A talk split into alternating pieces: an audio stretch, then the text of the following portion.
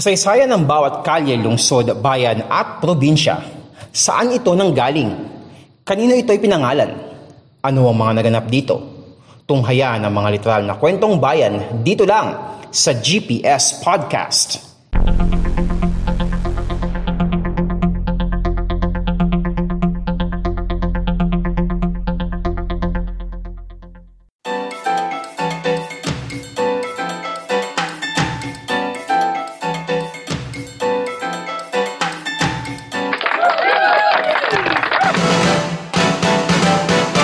is up mga kapodcast?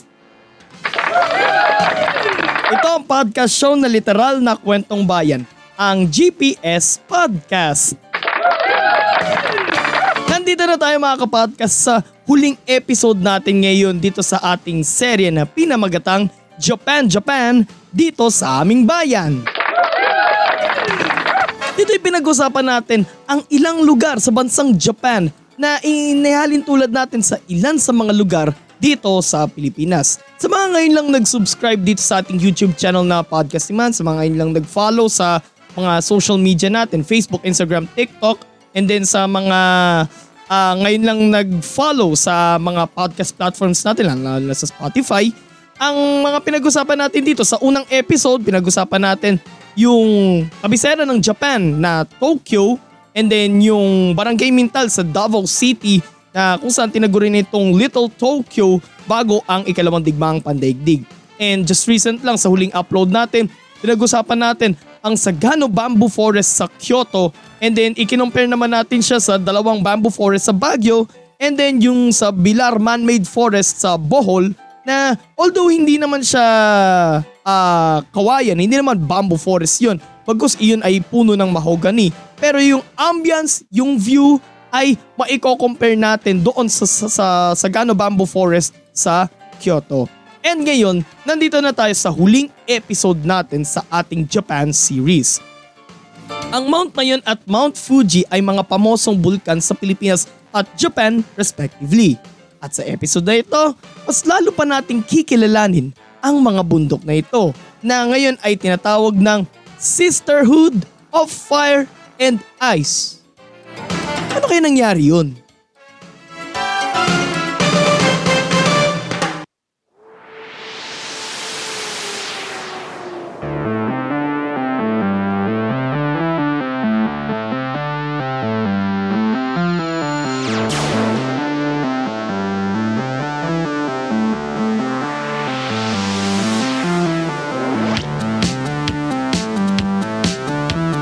Natin pag-usapan mga kapodcast ang Mount Fuji, ang pinakamataas na bundok sa buong Japan na may taas na 3,776.25 meters o katumbas ito ay 12,389.3 feet above sea level.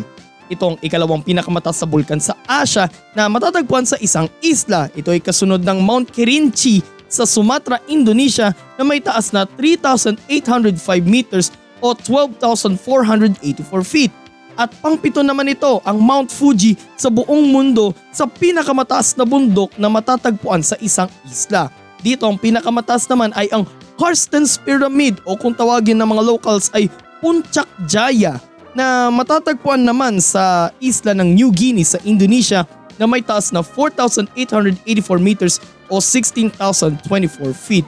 Itong Carsten's Pyramid mga kapodcast, share ko lang, isa ito sa, ah, sa mga inakyat na bundok ni Romy Garduse. Kung matatandaan niyo siya noong 2006, siya ang kauna-unahang Pilipinong nakaakyat sa Mount Everest. And after nung sa Mount Everest, ah, yung iba pang seven summits sa magkakaibang kontinente naman sa, sa buong mundo ay kanya nang naakyat.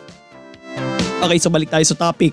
Ang Mount Fuji ay matatagpuan sa boundary ng Shizuoka at Yamanashi prefectures sa isla ng Honshu. Ano ba itong prefecture mga kapodcast? Sa Japan, ang prefecture ay isang regional authority na binubuo ng mga bayan. Kumbaga sa atin, ito yung mga probinsya, di ba? Ang Japan ay nahahati sa 47 prefectures at katulad sa Pilipinas na ang bawat lalawigan o bawat probinsya ay pinamumunuan ng gobernador, ganon din ang mga prefectures sa Japan ay pinamumunuan din ng gobernador.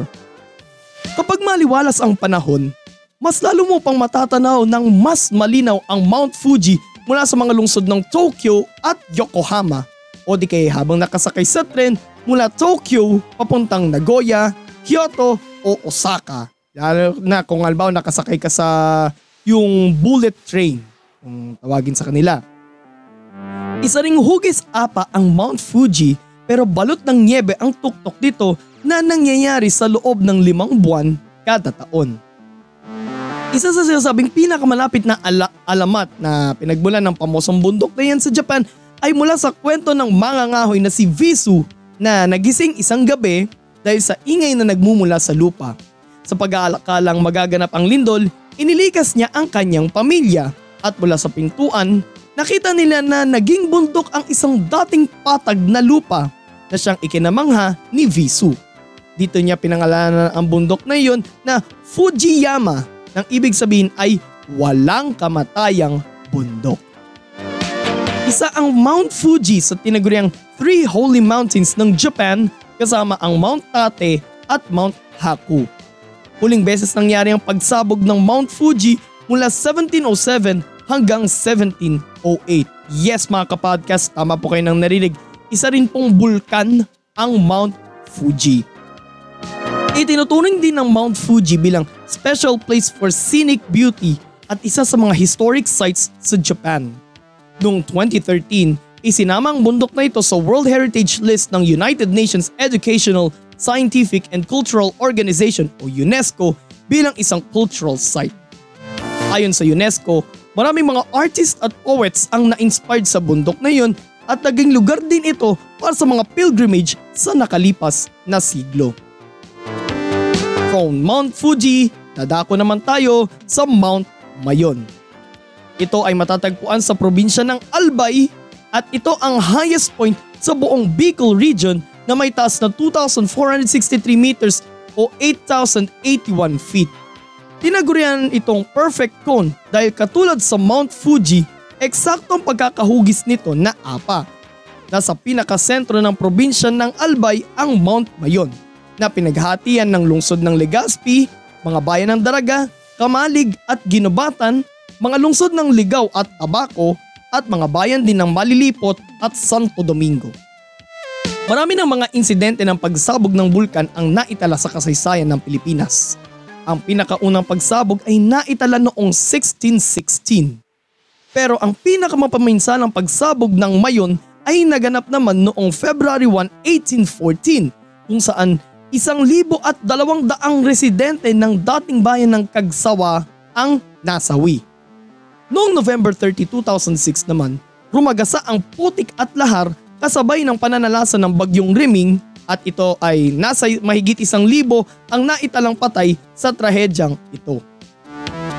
Ang pangalang bulkang mayon ay mula sa alamat ni Daragang Magayon at ng kanyang pinakamamahal na si Panganoron Sinasabi sa alamat na sa lokasyon ng bulkan nakalibing ang magkasintahan. Ito yung hindi naman siya parang Romeo and Juliet yung ano yung love story nila kasi wala namang family feud na naganap eh, di ba? Yung kung saan, uh, tawag dito, natalo nga ni Panganoron yung yung kalaban, yung ang kalaban niya dun is ano eh, gusto niya map, gusto niya mapangasawa dun si ano eh, si Magayon, di ba? Eh natalo na nga ni Panganoron but unfortunately siya ay uh, napatay ng isa sa mga sundalo ni uh, nung kalaban and then syempre naghinagpi si Magayon kaya nangyari ginawa niya yung parang I think parang punyal yata yun sa kay Panganoran and uh, doon niya sinaksak yung sarili niya. Doon sinaksak ni Magayon yung kanyang sarili. And then yung tatay ni Magayon ay nagpasya siya na ilibing yung lovers, yung magkasintahan doon sa site, sa location ng bulkang Mayon. And, nag, and napansin ng ano, napansin ng tatay na hari na uh, umuumbok yung uh, yung lupa na nagkokorteng bundok. So doon na nagsimula yung uh, bulkang Mayon na mula nga kay Daragang Magayon. Itong idineklara bilang National Park noong July 20, 1938, 1938. Ito ang kauna-unahan dito sa Pilipinas. Naging isang natural park naman ito noong 2000 at idineklara naman ng UNESCO bilang centerpiece ng Albay Biosphere Reserve noong 2016.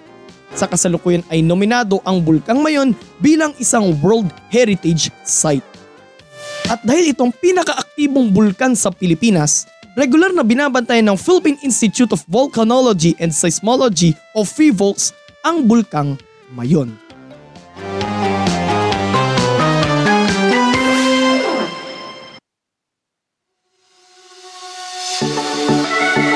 Upang mas may pakilala pa ang turismo sa dalawang bulkan, lumagda sa isang kasunduan ang mga delegado mula sa Albay na pinangungunahan ng Department of Tourism o DOT Region 5 at mga lokal na opisyal ng lungsod ng Fuefuki at Yamanashi Prefecture noong 2016. Dahil din sa dami ng mga pagkakahalintulad, ang partnership ng dalawang bulkan ay binansagang Sisterhood of Fire and Ice. Ang fire ice may simbolo sa bulkang mayon dahil sa pagbubugga nito ng lava. Natural, di ba? Bulkan nga eh, di ba? Habang ang ice naman ay sumisimbolo sa Mount Fuji dahil sa niebe nito sa tuktok. Sa kasalukuyan, maaari mong mapuntahan ang Fujigoko region o sa Ingles ay Fuji Five Lakes sa paanan ng Mount Fuji at ang Hakone na isang hot spring resort. Bukas naman ang Mount Fuji para sa mga gustong umakyat mula Hulyo hanggang Agosto. Mapupuntahan din dito ang kanilang Shinto Shrine. Ang kilalang Shinto Shrine sa Mount Fuji, ang Fujisan Hongu Sengen Taisha. Samantala, dinarayo naman ang paanan ng Mount Mayon para sa mga gustong subukan ang all-terrain vehicle o ATV ride. Ito yung parang motor siya na apat na gulong eh na kadalasan ano eh minamaneho siya sa mga sa mga lubak na daan, ba sa mga mababatong terrain. Kung ang perfect view na pang Instagram ng para sa Mount Mayon ay kasama yung Kagsawa Ruins which is located siya sa bayan ng Daraga, ang perfect view naman ng Mount Fuji na Instagram worthy, ito naman yung kasama ang Chureito Pagoda.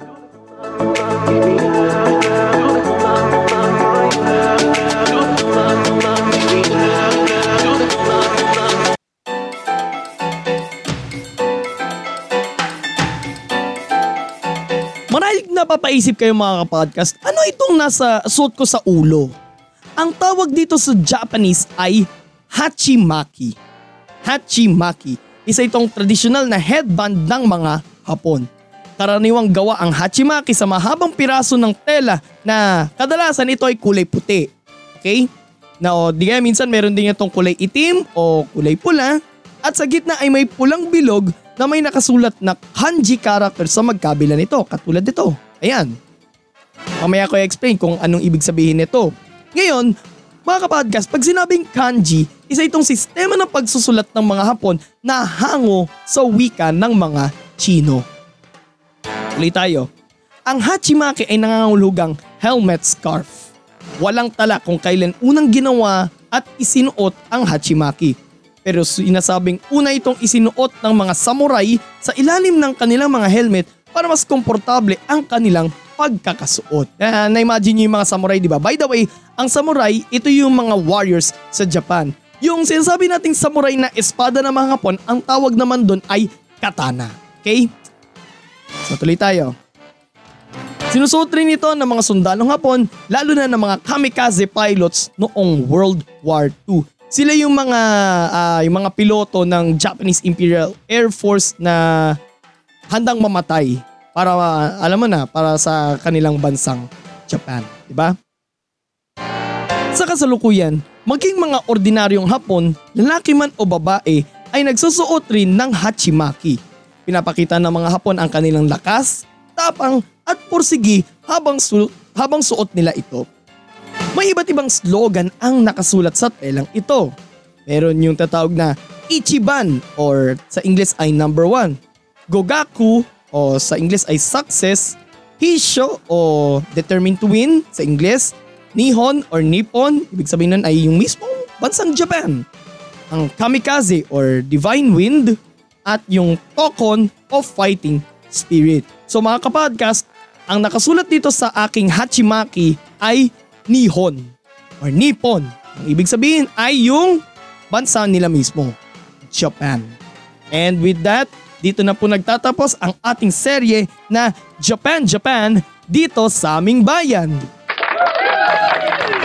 Sa seryeng ito, mas lalo pa nating nakilala ang bansang Japan, ang kultura at kasaysayan nito at nalaman rin natin ang istorya ng bawat lugar doon at maging sa ilang mga lugar dito sa Pilipinas na maikukumpara natin sa ilang mga lugar doon sa Japan. So, hindi pa tayo nagtatapos sa mga travel abroad natin dito sa GPS Podcast. Natapos na tayo sa Europe, natapos na tayo sa South Korea, and ngayon, natapos na rin tayo sa Japan. So, where do we go next? Diba? Ika nga ni Boots kay Dora. okay, so more episodes coming your way. So please follow us on our social media accounts, Facebook, Instagram, and TikTok, Podcast Demands, and subscribe to our YouTube channel, Podcast Demands. And don't forget to click the notification bell button. And mapapakinggan nyo po ng libre ang GPS Podcast sa Spotify, uh, Spotify, Pocket Cast, Google Podcast, Red Circle, sa Apple Podcast at sa Podvine. Ito po si Mans at ito ang podcast show na literal na kwentong bayan, ang GPS Podcast. God bless everyone. God bless the Philippines. Purihin po ang Panginoon. Do marigato gozaimasu!